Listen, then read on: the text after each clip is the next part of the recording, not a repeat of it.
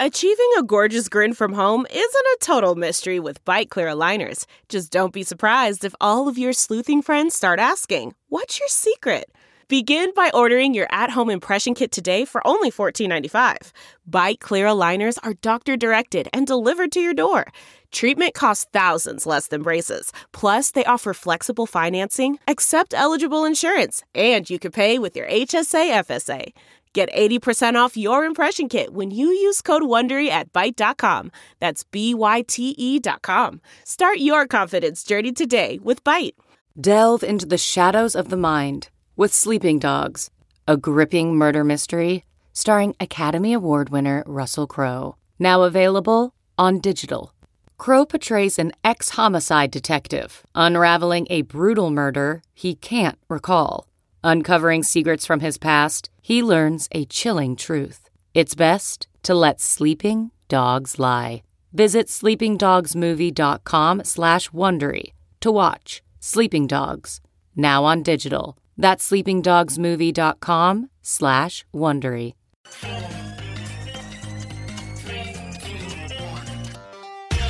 Welcome back to The Breakdown, an everyday analysis breaking down the most important stories in Bitcoin, crypto, and beyond, with your host, NLW. The Breakdown is distributed by Coindesk. Welcome back to The Breakdown. It is Monday, January 6th, and today we're going to be talking about three things. First, we have three questions surrounding Iran and Bitcoin.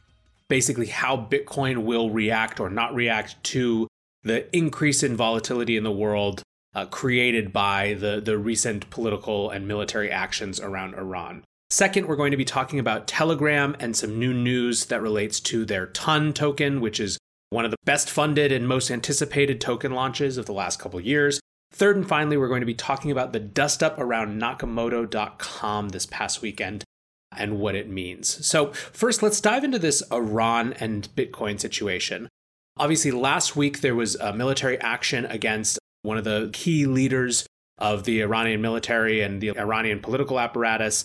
I'm not obviously going to talk about the political implications of that. That's not what this particular podcast is about. But I do think that any time that we have a situation on a global stage that potentially increases the volatility and instability of the world, we have to ask what the impact on Bitcoin might be particularly as the narrative of Bitcoin as a way to opt out or protest action that you don't like from your political leaders is such a key narrative. So I think there are three questions regarding Bitcoin surrounding this Iran situation. The first is will it impact the price and why? The second is will it be a safe haven asset in Iran or elsewhere? And three is will it shift the narrative among US lawmakers? So let's take the first question first. Will it impact the price and why? we have seen a price increase since this happened. Bitcoin bottomed out on Friday just after the announcement of this military action at something like 6850 and since has gone up like 10% or so to 7500 7600 as of the time of this recording. Again, whether that is attributable directly to this particular action or to something else entirely unrelated is impossible to tell, but it's worth noting that the price has gone up. The question I think that's more relevant in some ways is why, which gets us to the second question Will Bitcoin act like a safe haven asset either in Iran or elsewhere? And there's a couple pieces uh, of this. The first is this question of will it act like a safe haven in Iran? So, just after the reports about this big action took place, there were other reports showing that or suggesting that Bitcoin was trading at the highest price ever in Iran in local markets via local bitcoins. It's something like the equivalent of 24,000 US dollars. Now, there have been a lot of folks who have said that we should be skeptical of that, saying that it has more to do with the price volatility and the way that the things are measured. Other folks have pointed out that local bitcoins, because of changes in policy, are just kind of an unreliable measure. There's evidence on both sides of that narrative. I think that the larger question is how people are discussing it as a safe haven in the narrative competition space that is crypto Twitter. So, a few data points there.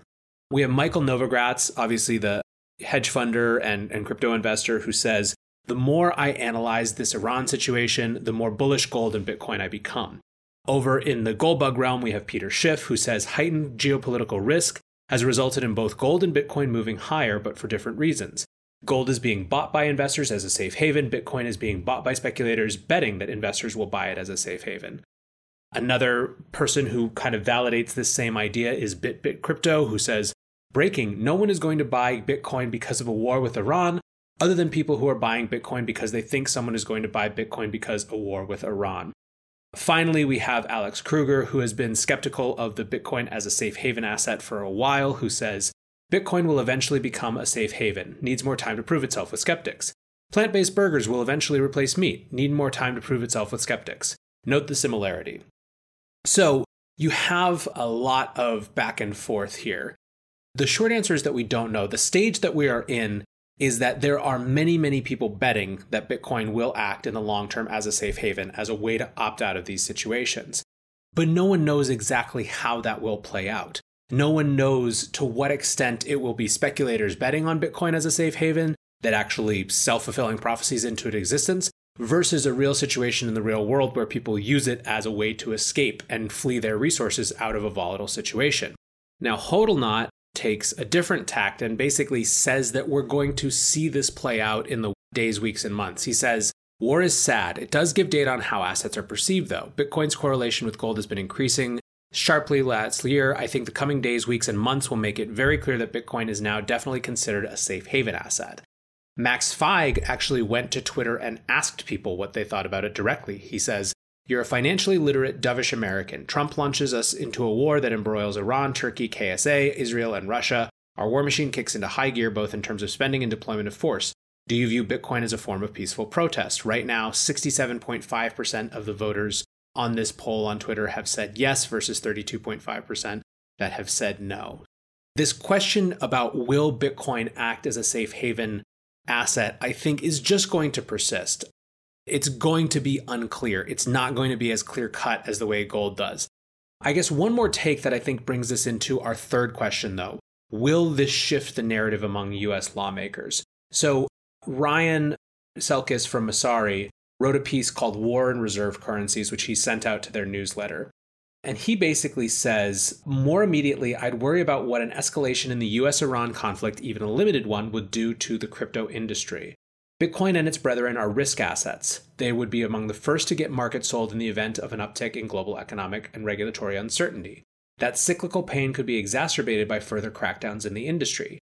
Even threats of wholesale restrictions on crypto business activity and or ownership would create existential fear for many current investors. Some might say this is FUD because Iran's maximum possible crypto usage would be limited by Bitcoin's low market cap. But stats don't really matter for politicians.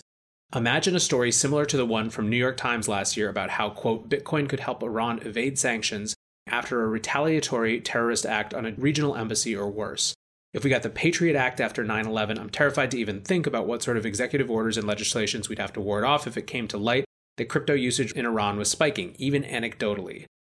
So, this is, I think, a really important point that has to do with the narrative shift among US lawmakers. And this goes back to actually something that Brad Sherman, who's the congressman from California, has made a point about, or he went out of his way to make a point about in David Marcus's testimony before Congress around Libra. Sherman basically said the first time that we see that crypto financed a, a major act of terrorism, you'll lose the support of every American because of that. He's almost calling for it, right? This is famously the same testimony where he basically made it sound like cryptocurrency and Bitcoin are as bad as the 9 11 attacks, which didn't go over real well for obvious reasons. But there you have it. So far, there's some interesting evidence that this is impacting price. There is continued debate, as you would expect, around whether Bitcoin is going to act like a safe haven asset. And in the meantime, that debate is being played out perhaps in the speculation, which could be the thing that's impacting price. And third, I do think there's meaningful reasons to be nervous about the potential impact around the narrative with US lawmakers. Anytime you have a new designation or an increased focus on a place or a people or a, a military as the enemy, to the extent that the enemy starts to adopt a technology, even if it's just an open permissionless technology, it can get dicey. Worth continuing to keep an eye on, certainly something that's important to me and I think important for all of us. But let's shift a little bit now to our second topic for the today, which is Ton and Telegram. Telegram is obviously one of the biggest messenger services in the world. It is at the root of the crypto community, simply in the context of probably the second biggest place outside of Twitter, arguably bigger than Reddit at this point, where the crypto community actually discusses everything, right? There's rooms for DeFi, there's private rooms that are all investors, there's every, you know, protocol community has its room. So Telegram and Crypto Story are inextricably linked in some ways. They raised $1.75 billion for their ICO. Um, and before Libra was kind of the biggest, most talked about potential future token to be integrated with a messenger app, right? I think Libra has kind of overshadowed it. But before that, Telegram was the big game. And obviously, you know, the fact that 1.7 billion has been invested and those hugely marquee investors involved suggest that. The SEC is basically at war with Telegram. The CEO of Telegram is supposed to be depositioned tomorrow, I believe. And Telegram is taking a pretty aggressive response to the SEC and is kind of pushing back. Obviously, there are some parallels here between the fight between Kik and the SEC and the fight between Telegram and the SEC. But ahead of that deposition this week, they made some announcements about what people can expect from Telegram from the Ton launch. And the big banner headline, I think, had to be that Ton will not be integrated into Telegram, at least at the launch. So Ton will have a separate wallet that is external to Telegram, the messenger service. And basically, the response of the crypto community is that this sucks for their investors, right? So Spencer Noon writes Massive blow to ton investors as Telegram announces its cryptocurrency won't be integrated natively in the Messenger app, but rather in a standalone wallet. 90% of the investment thesis for Ton was having Telegram as a distribution channel. Catherine Wu points out that this could have implications beyond just Telegram. She says, It's clear that Telegram is playing the offensive right now in the midst of their SEC battle, but I also wonder what this new announcement could mean for Libra with regard to using Facebook Messenger as a distribution channel. So clearly, she's seeing that there is maybe some implications that are broader. Mike Dudas from the block says this is the ultimate blockchain crypto token gut punch from Telegram. Investors handed over 1.7 billion and waited nearly 2 years to learn that ton tokens give them no special rights and no guarantees of support from the app's distribution. Ouch. This is I think probably the most interesting regulatory and legal battle this year, certainly more interesting than Kik in a lot of ways it is the case, and this is the Ryan Selkis made this point as well. He says the Telegram versus SEC case is the real SAFT case to watch. SAFT is Safe Agreement for Future Tokens. This is going to be a big deal. Uh, I wanted to call it out because it's a major piece of news that I think people are just starting to wrap their heads around. And I anticipate we'll be hearing a lot more about this, particularly in the wake of the coming deposition. But third and finally, let's turn our attention today to Nakamoto.com.